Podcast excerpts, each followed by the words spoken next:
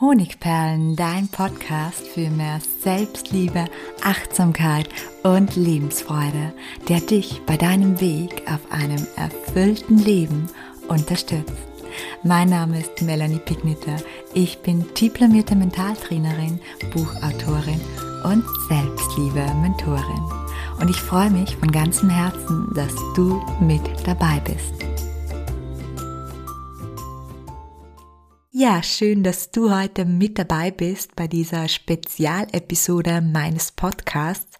Spezialepisode deshalb, weil ich heute einen Gast habe. Ich mache ja nur sehr, sehr selten Gastinterviews, aber heute habe ich die liebe Julia von Shine Coaching hier bei mir im Podcast und wir plaudern gemeinsam über ein Thema, das uns beide betrifft beruflich und das auch mich privat sehr lange Zeit betroffen oder sogar belastet hat.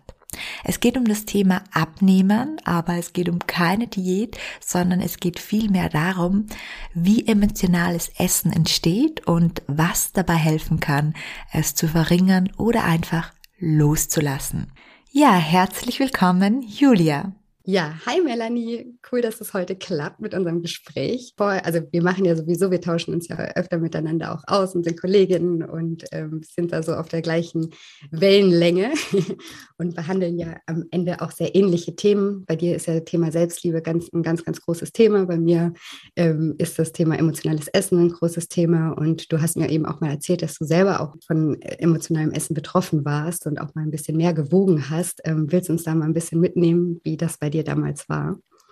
Ja, also das wissen ja auch die wenigsten meiner Follower und Hörer, dass ich wirklich Gewichtsprobleme hatte, wirklich jetzt nicht in der Dimension, dass ich sage, ich war jetzt ganz, ganz schwer übergewichtig oder krankhaft übergewichtig, aber ja, ich hatte tatsächlich zu viel Gewicht. Das können sich viele heute nicht mehr vorstellen. Und ich hatte vor allem, das war ja das eigentliche Thema, ich hatte ein, ein ja, emotionales Essproblem, denn es, ich habe nicht gegen Hunger gegessen, sondern ich habe ähm, vor allem gegessen, wenn ich alleine war, wenn mir langweilig war oder auch, ja, wenn ich mich gerade einsam gefühlt habe und ja, keine, keine Beschäftigung im Außen, keine sinnvolle ähm, gerade vorhanden war. Und ja, ich habe mir natürlich immer, so wie du das auch erzählst, gedacht, boah, wie kann ich nur so undiszipliniert sein? Und habe dann natürlich wieder mal eine Diät ausprobiert. Also die verrückteste war, glaube ich, die Grauzuppendiät.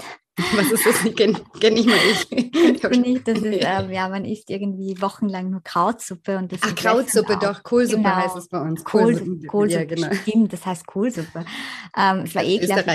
Ja, ich habe das ähm, irgendwie so drei Tage durchgehalten ja, und es war wirklich damals, es ist heute für mich kaum nachvollziehbar, weil eben heute ein paar Kilo zu viel für mich ganz viel weniger schlimm wären. Aber es war wirklich damals einer meiner größten Wünsche und ich war schon immer ein disziplinierter Mensch. Also man weiß ja, ich habe jetzt mittlerweile vier Bücher geschrieben, da gehört ja auch einiges dazu. Mhm. Ich war auch mhm. damals schon so, aber in dem Punkt Essen ähm, und mir das Essen zu verkneifen, das habe ich immer nur über eine gewisse Zeit hinbekommen. Und ich habe damals überhaupt keine Ahnung gehabt, dass das nichts mit Disziplin zu tun hat, sondern dass es da wirklich sozusagen Verletzungen in mir gibt oder auch ja mentale mentale ähm, mentale Fehler klingt jetzt falsch mentale ähm, Fehlinformationen, die da abgespeichert sind, die dafür verantwortlich waren.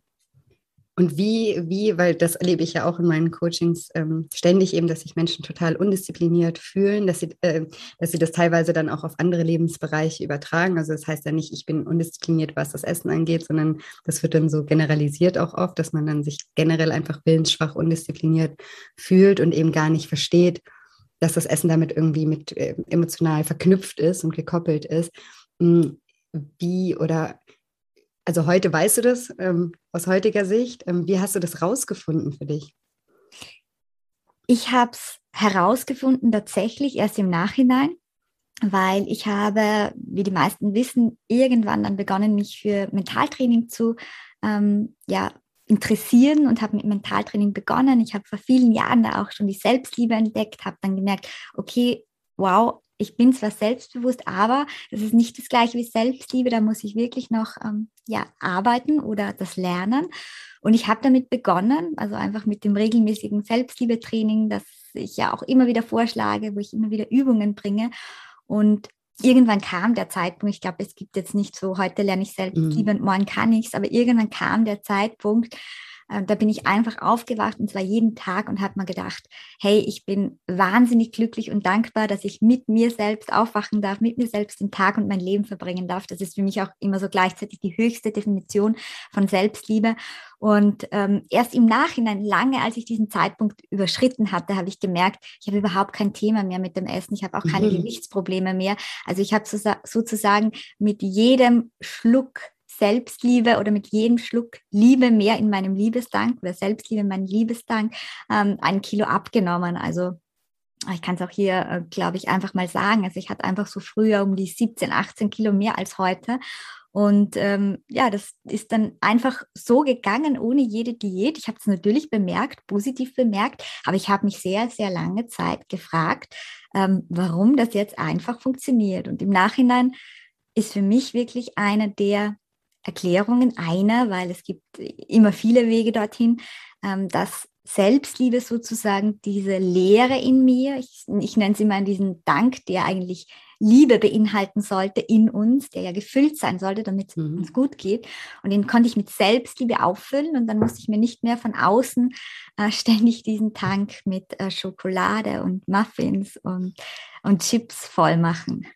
Ja, macht voll Sinn ähm, und ist auch das, was ich immer erlebe. Also deswegen ist bei mir zum Beispiel in meinen Kursen auch das Thema Selbstliebe auch immer super, super wichtig und super präsent, weil es eben genau das ist, ne? wenn der, der, der Tank ja. der Liebe leer ist und Essen ist eben auch ganz oft verknüpft äh, mit Liebe, also ne, also entweder die Eltern haben einen früher belohnt mit dem Essen oder man ja. hat es verknüpft mit gemeinsamen Familientreffen oder gemeinsamen Ritualen, Abendessen zusammen oder ins Kino gehen und zusammen Popcorn essen. Also es ist bei ja. ganz vielen Menschen auch mit Liebe verknüpft und die Liebe versucht man sich dann eben vom im, im Außen, indem man sich dann die Schokolade äh, kauft und allein auf der Couch sitzt, irgendwie dieses Gefühl wiederherzustellen, was man halt vielleicht als Kind ähm, damit verknüpft hat nur ähm, wenn das von ja. innen, wenn da von innen nichts ist und man sich selber mit sich selber nicht im Reinen ist und sich selber ablehnt oder sich teilweise, und ich habe viele Menschen, wo ich wirklich sagen muss, das hört sich mal so hart an, aber es ist auch wirklich so hart, die sich wirklich selber hassen.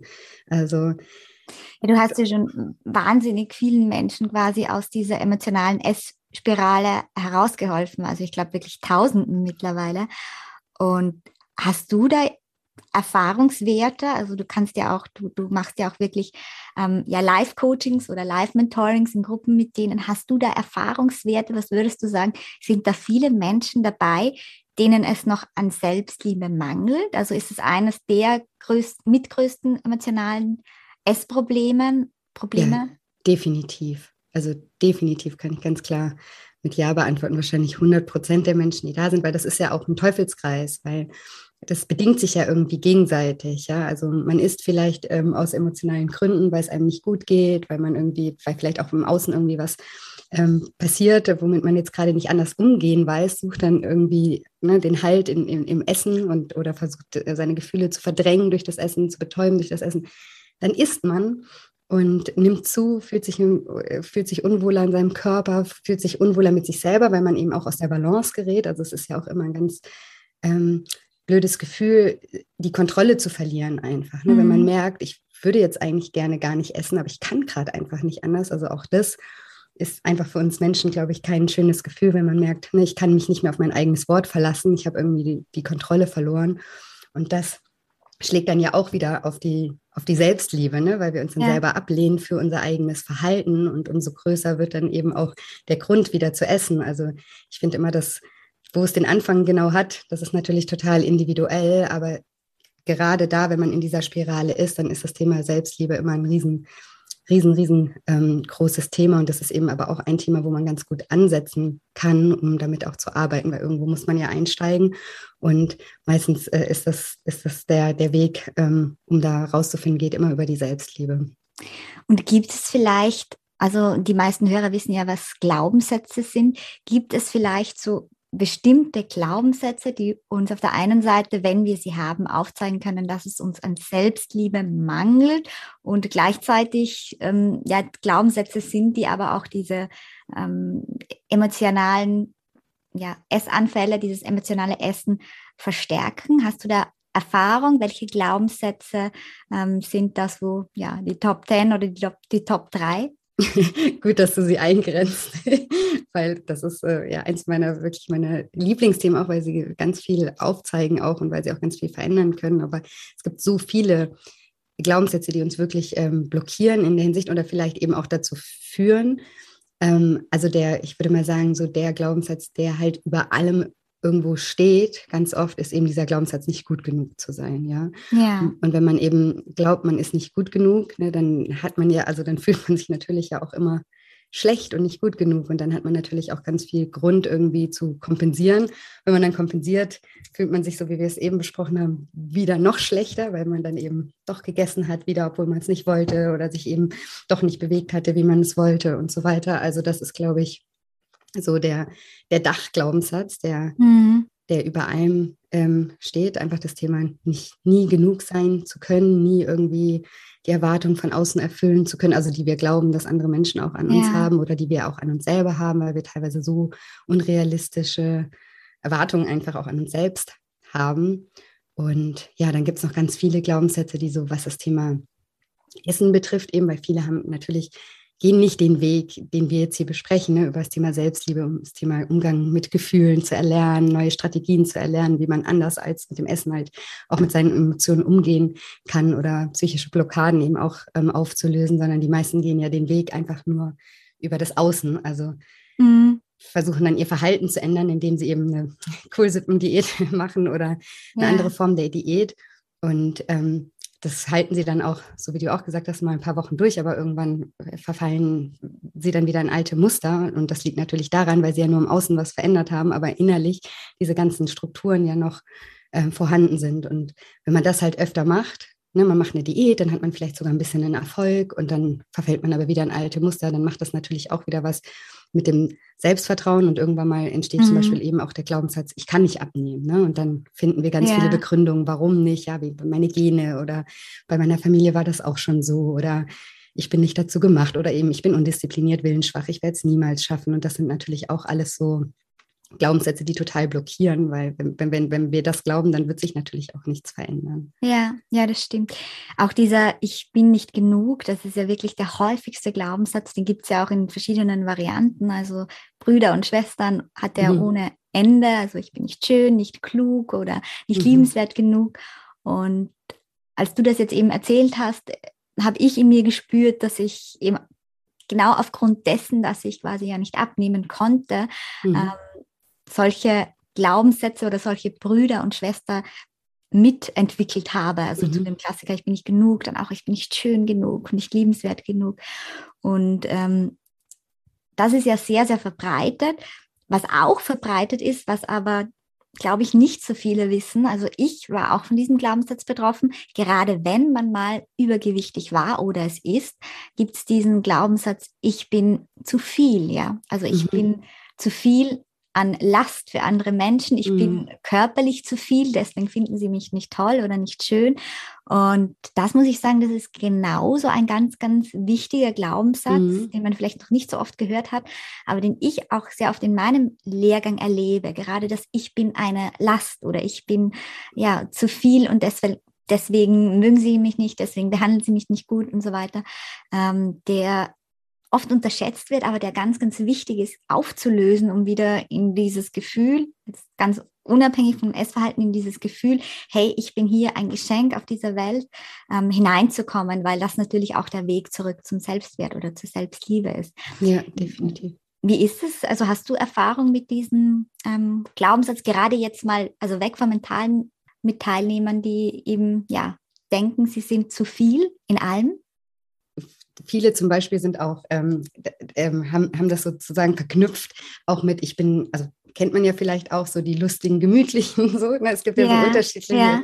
ähm, unterschiedliche äh, Persönlichkeiten eben auch. Und das sind oft, also meiner Erfahrung nach eben auch die, die dann auch oft ne, auch lauter sind und auch ja einfach so die, die so Hingucker sind, aber die in, innerlich eigentlich total unsicher sind und die das dann natürlich auch damit ähm, irgendwo ein bisschen über, überspielen. Und das sind oft ähm, meiner Erfahrung nach Teilnehmer, die ja diesen Glaubenssatz auch haben, ich bin irgendwie zu viel, aber genau das aber leben eigentlich. Ne? Also das, ja. das auch nach außen so, so, so zeigen oder sich da immer auch bestätigen, eben auch durch lauter sein, durch Auffallen, durch ähm, sich vielleicht auch total auffällig kleiden und ähm, solche Dinge das noch ein bisschen unterstreichen. Also die Erfahrung habe ich dahin, dahingehend ähm, gemacht.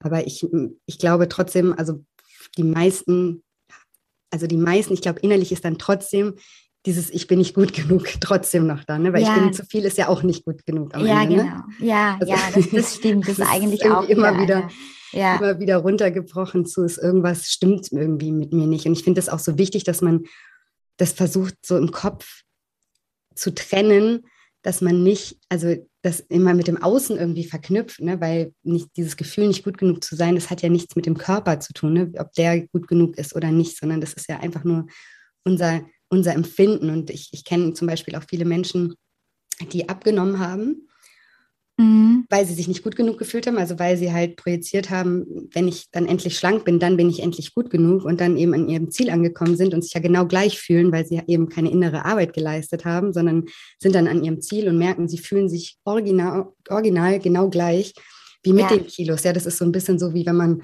sagt, man geht jetzt man lässt jetzt alles hinter sich und geht reisen, weil man irgendwie eine Krise hat oder sowas und dann vergisst, dass man sich ja selber mitnimmt ja. auf diese Reise. Und ja. so ist das teilweise eben auch, wenn man ab, oder habe ich die Erfahrung gemacht, dass Menschen, die abnehmen, eben denken, wenn ich angekommen bin, dann, ähm, äh, also dann, dann bin ich endlich äh, glücklich. Und teilweise geht das dann sogar in ein anderes Extrem über, dass diese Menschen dann noch mehr abnehmen, weil sie immer denken, ach so, jetzt bin ich ja immer noch nicht gut genug. Ne? Also das Gefühl hat sich ja nicht eingestellt, was erwartet mhm. wurde. Und dann ähm, ist es eben teilweise auch so, dass das dann in eine, in eine, ja, eine Magersucht sogar ab. Ja, das sieht man ja immer wieder, ja, also solche Beispiele, ja. Genau. Und ich kann das auch, also ich habe Gott sei Dank ähm, jetzt keine krank, krankhafte Essstörung entwickelt, aber ich kann es voll gut nachvollziehen.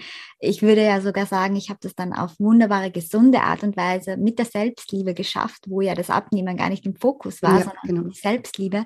Und trotzdem ähm, war das bei mir auch Jahre später noch so, dass eben so dieser Glaubenssatz, ich bin nicht genug und auch dieser Glaubenssatz, ich bin nicht schön oder schlank genug, der ja Jahre da war, also meine ganze mhm. Jugend über, der mir ja immer bestätigt wurde in dieser Zeit, der war dann viel, viel schwächer. Ich habe natürlich auch Glaubenssatzarbeit gemacht, aber ab und an, so in so unbemerkten Sekunden, ähm, ja, wenn ich dann irgendwo am Nebentisch gehört habe, dass ja über eine dickere Frau, die gerade da vorbeigegangen ist am Kaffeehaus, ähm, sozusagen gelästert wurde oder ähm, ja, irgendeine Situation mit Schönheit oder schlank war, habe ich mich immer angesprochen gefühlt als eine, die quasi zu viel hat, obwohl ich schon längst schlank war. Das mhm. heißt, irgendwie war dieser Glaubenssatz äh, noch immer da, also auch sehr, sehr abgeschwächt, also ähm, ja. Nicht mehr, nicht mehr sabotierend, aber manchmal kam der eben noch hoch, egal ob beim Einkaufen oder so, das kannst du nicht anziehen, das ist viel zu kurz für dich. Ja.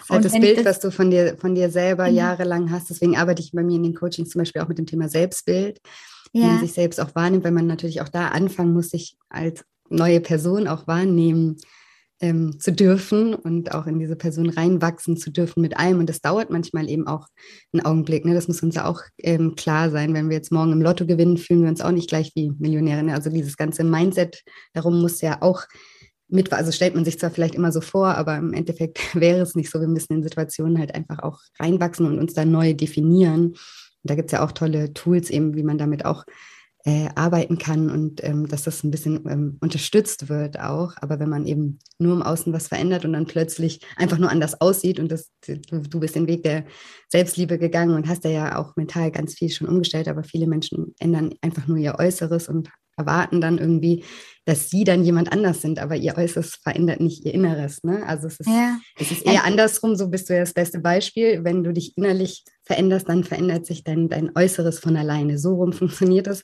Andersrum funktioniert es Überhaupt nicht. Ja. Man könnte ja auch sagen, es gibt ja dann auch den Jojo-Effekt nicht nur beim Gewicht, sondern auch bei den, also bei den Glaubenssätzen, weil wenn ich ja. jetzt abgenommen habe und ich habe den Glaubenssatz, ich bin nicht gut genug, ich bin nicht ähm, schön genug, äh, dann ist der noch immer da und das wissen wir ja beide, dass was in uns ist, das ziehen wir auch irgendwie im Außen an, nicht weil es mhm. verhext ist, sondern weil unser ganzes Verhalten und unsere Worte alles darauf auf, darauf ausgerichtet sind, sodass wir derartige Situationen oder Menschen in unser Leben ziehen.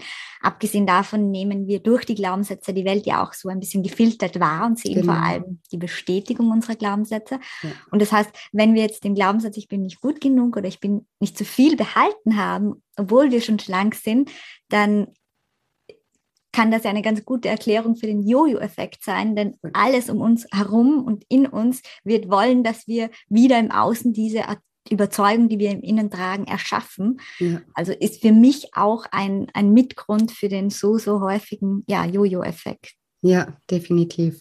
Genau richtig. So ist es. Deswegen ist es wichtig, dass man eben von, von innen heraus an die Sache rangeht. Also das ist ja das, was ich auch mache in meinen Coachings, dass man eben bei, bei sich, bei im Innen anfängt, Dinge umzustellen und dann so, so wie bei dir eben dass sich das, also sagen auch oft Teilnehmer, so jetzt auf einmal läuft es ganz automatisch oder ich mache gar nichts oder auf einmal ist es viel leichter und sowas, weil ich auch das Thema Selbstliebe, ja, wenn man sich das an, anschaut, auch, also Essen ist auch oft eine Bestrafung.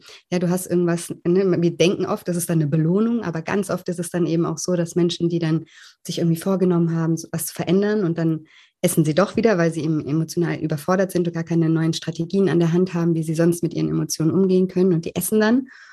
Und statt das dann als Momentaufnahme, okay, bin heute mal irgendwie, hat es nicht so gut geklappt oder sowas, ist das dann so, oh, jetzt habe ich wieder versagt, jetzt habe ich es ne, es mir wieder selber bewiesen, ich bin zu schwach, zu, zu undiszipliniert. Also dann kommen diese ganzen negativen Selbstgespräche wieder.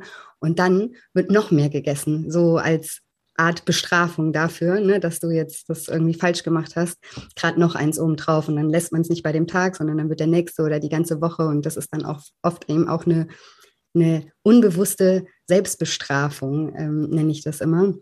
Und das, wenn man ja mit Selbstliebe arbeitet, so wie in deinem Fall, ähm, kann man das ja eben auch umgehen, dass man dann sagt, hey, du hattest heute einfach einen schlechten Tag, wusstest dir nicht anders zu helfen, sonst hättest du hättest du es anders gemacht. In dem Moment ging es nicht anders, heißt aber nicht, dass es jetzt nie mehr anders geht oder äh, am nächsten Tag nicht wieder auch wieder anders geht. Ne? Also da, da ist ja auch so ja. dieser innere, innere Dialog, den wir führen, so, so, so wichtig, um eben da auch nicht wieder komplett abzurutschen in, in alte Verhaltensweisen. Ja, ich finde, das ist auch so ein erster sehr konkreter Tipp, diese inneren Gespräche weil als du jetzt gerade ja von einem liebevollen inneren Dialog gesprochen hast und auf der anderen Seite von einem sehr kritischen, brutalen, habe ich bei dem liebevollen inneren Dialog mit sich selbst ähm, gedacht an eine Mutter. Also für mich ist das auch immer ein gutes Kennzeichen von Selbstliebe und Fürsorge, wenn man mit sich selbst so umgeht, wie das eine liebevolle Mutter tun würde. Mhm. Und in Bezug auf das Essen heißt es ja, ähm, wenn ich eine liebevolle Mutter bin, dann lege ich meinem Kind in der Regel nicht acht Schaumrollen und ähm, zwei Packungen Chips hin, sondern ich schaue halt auch wirklich, dass ich da was Hochwertiges einkaufe, dass ich äh, ja liebevoll ein Essen äh, herrichte, dass sich das Kind natürlich nicht überisst, bis es Bauchschmerzen hat. Also ja, oder vielleicht gar nicht das Essen, sondern vielleicht das Kind einfach in den Arm nimmt. Genau, und, auch, auch das, genau. Also ich wollte jetzt von, von dieser Theorie, des, also von der Praxis des Essens, ja. Ähm, dann weiter in den inneren Dialog, ja, auch so wie die im nächsten Schritt, was würde die liebevolle Mutter denn sagen, wenn du heute heimgekommen bist und der Boss hat dich kritisiert und jetzt würdest du am liebsten drei Tafeln Schokolade essen und dann kommt diese innere liebevolle Mutter, die würde dann sagen, hey mein Schatz, also du machst jeden Tag so viel richtig. Jetzt hast du einmal einen Fehler gemacht. Ja, also jetzt bitte achte auch darauf, was du in den letzten Wochen alles richtig gemacht hast. Du kannst jetzt mal auf den Schultern klopfen und dein Schiff macht genauso Fehler. Du musst dich deswegen jetzt nicht schlecht fühlen. Du bist und bleibst wertvoll.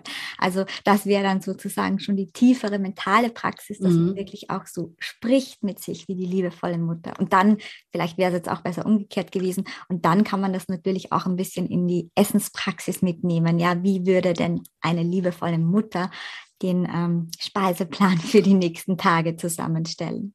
Ja, ja, definitiv. Und eben vielleicht auch gar nicht jetzt wirklich so an seine Eltern zu denken, wie die ja, waren, weil das weil das, ähm, also erlebe ich eben auch mit, mit Essen wird, wurde schon viel kompensiert, auch in, in Familien, ja. Also auch gerade bei Familien, wo vielleicht nicht viel Zeit da war, wo ein schlechtes Gewissen da war, da wurde halt dann oft eben auch über das Essen ähm, das dann getröstet oder die Liebe erkauft, sage ich mal, ja. in den paar Momenten, die man dann miteinander hatte, ähm, wo, wo man, ich meine, jede, jede, jede Mutter weiß, ein Kind, äh, Schokolade macht ein Kind glücklich für den Moment. Ja. Ähm, und vielleicht, dass man das gar nicht auf seine Eltern bezieht, sondern die Mutter, die man vielleicht wirklich gebraucht hätte, ne? die man sich selber ja.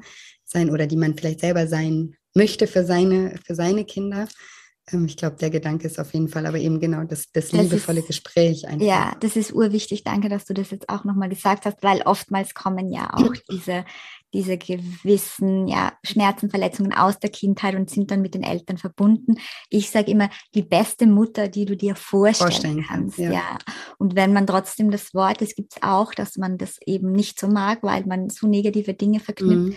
dann kann man es auch ersetzen durch die liebevolle innere Fürsprecherin oder sich vorstellen, man hat so eine liebevolle Mentorin engagiert, die einem hier immer im Kopf sitzt und mit ja, liebevollen Gedanken zur Seite steht. Ja, genau. Oder die man sich selbst die beste Freundin sein oder ja, wie man genau, hätte oder genau. so. Also kann man auf alles übertragen, je nachdem, wie man da, was man da empfindet, eben wenn man getriggert wird, in Anführungsstrichen, wenn man das Wort Mutter irgendwie, wenn das sehr negativ verknüpft ist, dann einfach auf ein anderes, äh, ein anderes äh, nutzen.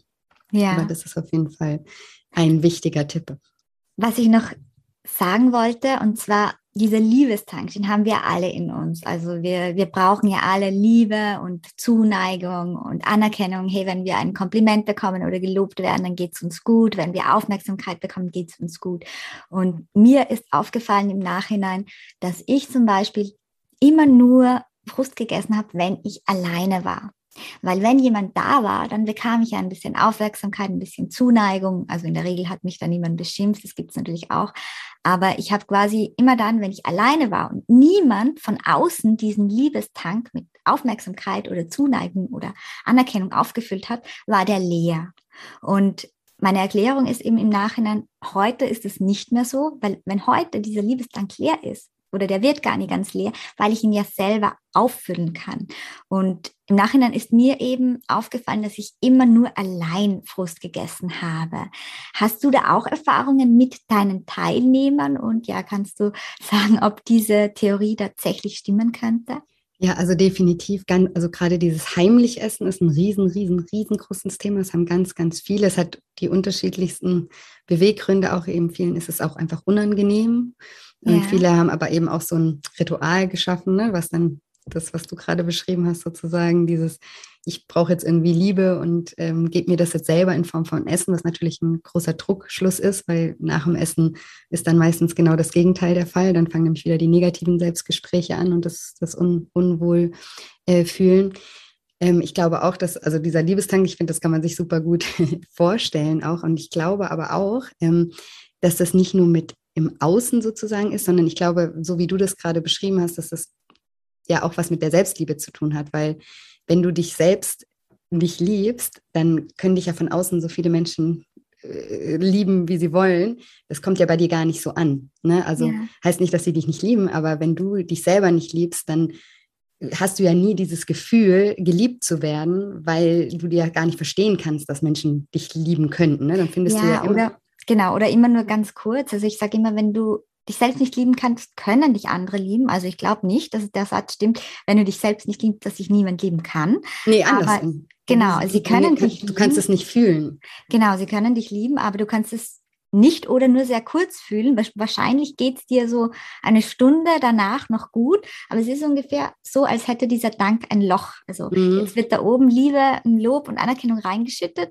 und eine Stunde geht es dir gut und dann ist das alles wieder weg und du fühlst dich wieder ungeliebt, ja. Und ja, das finde ich ein ganz gutes Beispiel und das erklärt ja auch wieder dieses nicht gut genug zu sein. Ja, das ist ja ein Fass ohne Boden, weil das wird dann gefüllt kurz und dann läuft es aber wieder durch und dann, dann braucht man wieder mehr und deswegen braucht man ja dann auch immer mehr Anerkennung und muss immer mehr leisten, um diese Anerkennung auch wieder ähm, zu bekommen. Ne? Und ähm, von daher glaube ich, dass das so Hand in Hand geht, dass man eben auch anfängt, eben an seiner Selbstliebe zu arbeiten, um eben überhaupt auch dieses ja, dieses Gefühl richtig wahrnehmen zu können, okay, der andere sieht mich, weil viele fangen ja auch an, wenn dann der Partner sagt, ich liebe dich, dass man oder man irgendein tolles Lob bekommt oder sowas, was von Herzen ernst gemeint ist von dem Gegenüber, aber man selber, wenn man mit sich unzufrieden ist, fängt dann an zu denken, ja, das sagt er jetzt nur, weil er höflich sein will oder das sagt er jetzt nur, weil der sonstige äh, Beweggründe dafür hat. Ja. Ne? Also wir unterstellen ja dann auch ganz oft anderen Menschen was, die vielleicht einfach von Herzen gerne dir gerade ein,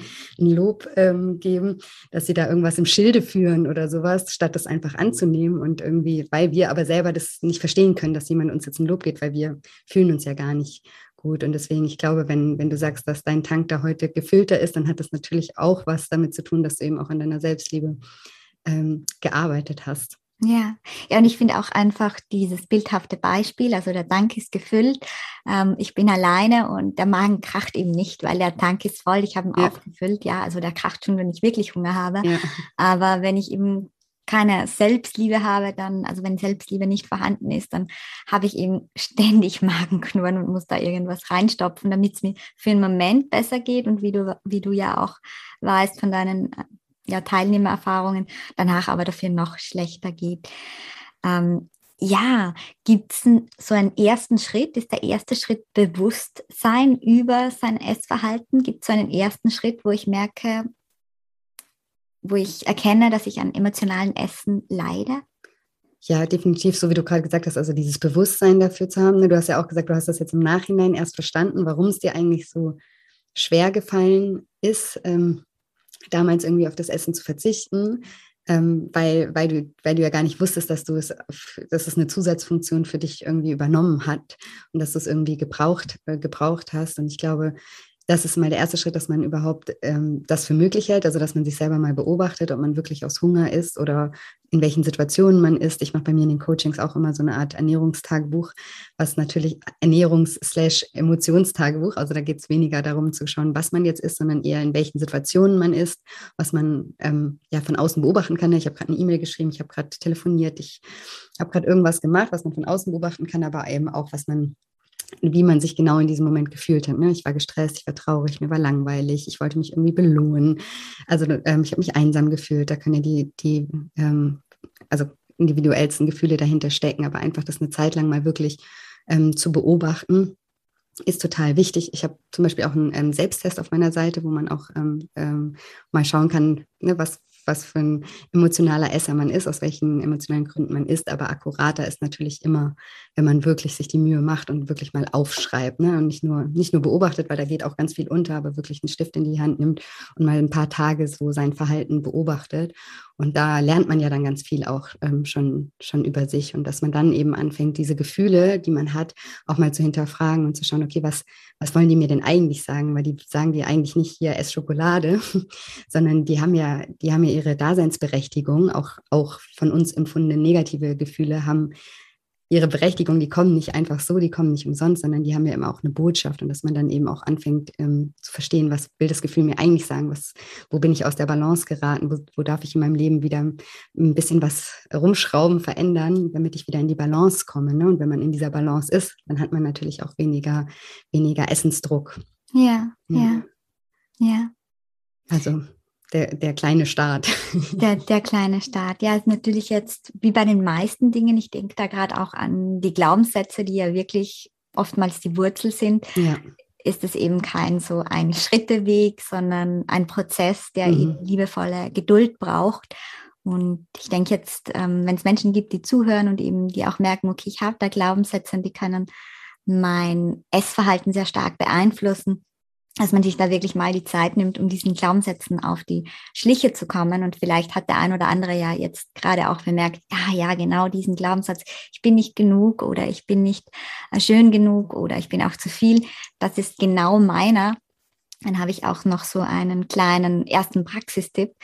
Ähm, wir haben ja gesagt, dass man im Außen immer das sieht, was man im Inneren glaubt. Das heißt, den Glaubenssatz. Also wenn ich jetzt glaube, ich bin nicht gut genug, dann werde ich die, die Kritik vom Chef werde ich ganz, ganz stark wahrnehmen, während am selben Tag mich vielleicht ganz freundlich die Nachbarin grüßt, meine Freundin anruft, weil mhm. sie so gern mit mir redet, mein Partner meine Lasagne lobt.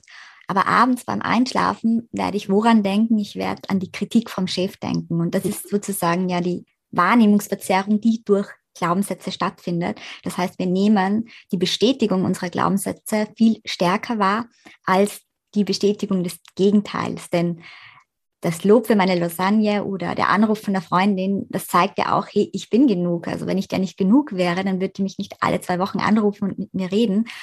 Und da gibt es ja tausende Beispiele von diesen tausende Bestätigungen des Gegenteils, zum Beispiel von ich bin genug. Das ist immer auch so von mir ein erster Praxistipp für Glaubenssätze, dass man mal die Umkehrung nimmt, also ich bin genug oder ich bin liebenswert genug und dann in seinem eigenen Leben, im Alltag auf die Suche geht ähm, nach Bestätigung dieser positiven Glaubenssätze. Und das kann sein, mein Kind lass dich nur von mir trösten, ja, Punkt, ich bin gut genug oder mhm. ähm, ja, ich kann die beste Kohlsuppe machen.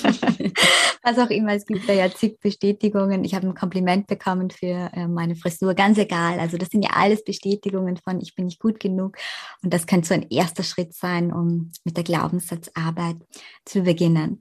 Hast du noch ein, ähm, ein Abschlusswort oder ein Abschlusstipp also erstmal finde ich das äh, äh, mega gut, was du sagst, weil es ist ja, es ist ja immer beides da. Es kommt ja immer auf die Richtung an, in die wir schauen, ja. Und wir, ne, wir kommen in den Raum rein und da hängen zehn Bilder an der Wand und eins hängt schief. Wo gucken wir hin? Auf eine schiefe und die anderen zehn oder die anderen neun fallen uns nicht auf, ja. Und so sind wir Menschen eben auch. Und deswegen finde ich das ein super, ähm, super Tipp, sich da eben ja ein Stück weit wirklich umzu trainieren und auf das zu achten, was eben da ist. Und da ist ja auch ne, Dankbarkeit natürlich ist da auch ein, ein Riesentool mhm. wo, wo, man, was ja natürlich auch immer total langweilig klingt, weil das auch überall ähm, gepredigt wird, aber es ist wirklich, und ich erlebe das in meinen Coachings auch, es ist so ein effektives Tool und es ist so einfach irgendwie, sich jeden Abend mal hinzusetzen und zu denken, hey, okay, was habe ich heute, ne, für was kann ich dankbar sein? Oder frag, frag dich, was habe ich heute Tolles geleistet? Ja, was habe ich gemacht? Nicht, was habe ich alles nicht gemacht? Also ich bin zum Beispiel ein Mensch, ich weiß nicht warum, aber ich mache das automatisch immer abends. Also ich gehe abends immer durch,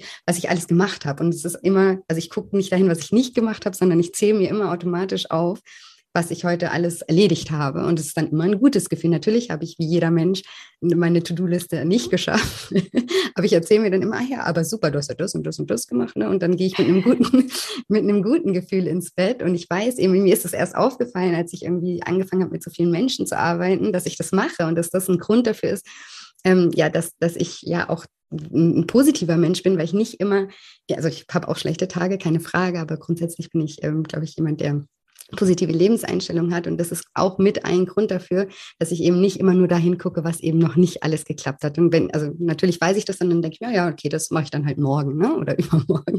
kommt, kommt alles zu seiner Zeit. Und wenn man das eben nicht automatisch macht, dann wirklich mit aufschreiben, gucken, was man, was hat man gut gemacht an dem Tag, was eben, so wie du es auch gesagt hast, wirklich auch verschriftlichen am Anfang, bis man das so wirklich in Fleisch und Blut übernommen hat und irgendwann mal das gar nicht mehr braucht, wenn man schon automatisch einfach so denkt. Und ich glaube, mit einem guten Gefühl, das hatten wir eben eben auch, läuft alles im Leben einfacher und dann brauchen wir auch weniger Dinge im Außen, um, um, unsere Gefühle zu kompensieren, weil wir gar nicht so viele negative Gefühle eben auch haben. Und wenn wir negative Gefühle haben, dann vielleicht das noch als Abschluss, was ich eben auch gesagt habe, wirklich sich zu fragen, okay, was will, was will mir das sagen, wenn ich ständig gestresst bin? Was will mir das sagen, wenn ich ständig einsam bin, wenn ich, wenn ich mich ähm, nicht gut genug fühle, wo, woran darf ich arbeiten? Ja, dass man das auf sich nicht auf das Problem konzentriert, sondern eben darauf schaut, was, was, ist, was wäre die Lösung dafür, sich nicht mehr so zu fühlen. Also welche Botschaft hat mein Gefühl und dann eben konstruktiv mit diesen Gefühlen auch, auch umzugehen und sie nicht immer nur zu verdrängen oder zu betäuben mit Essen oder anderen Substanzen oder anderen, ne, mit zu viel Arbeiten, zu viel Sport. Da gibt es ja ganz viele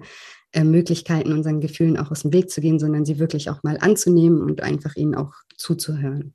Ja, sehr cool. Ja, jetzt gibt sicher viele, die ähm, das total spannend finden und die sich da auch ja in einigen unserer Erzählungen wiedererkennen. Und ich weiß ja, dass du in Kürze, nämlich ich glaube am 26.11.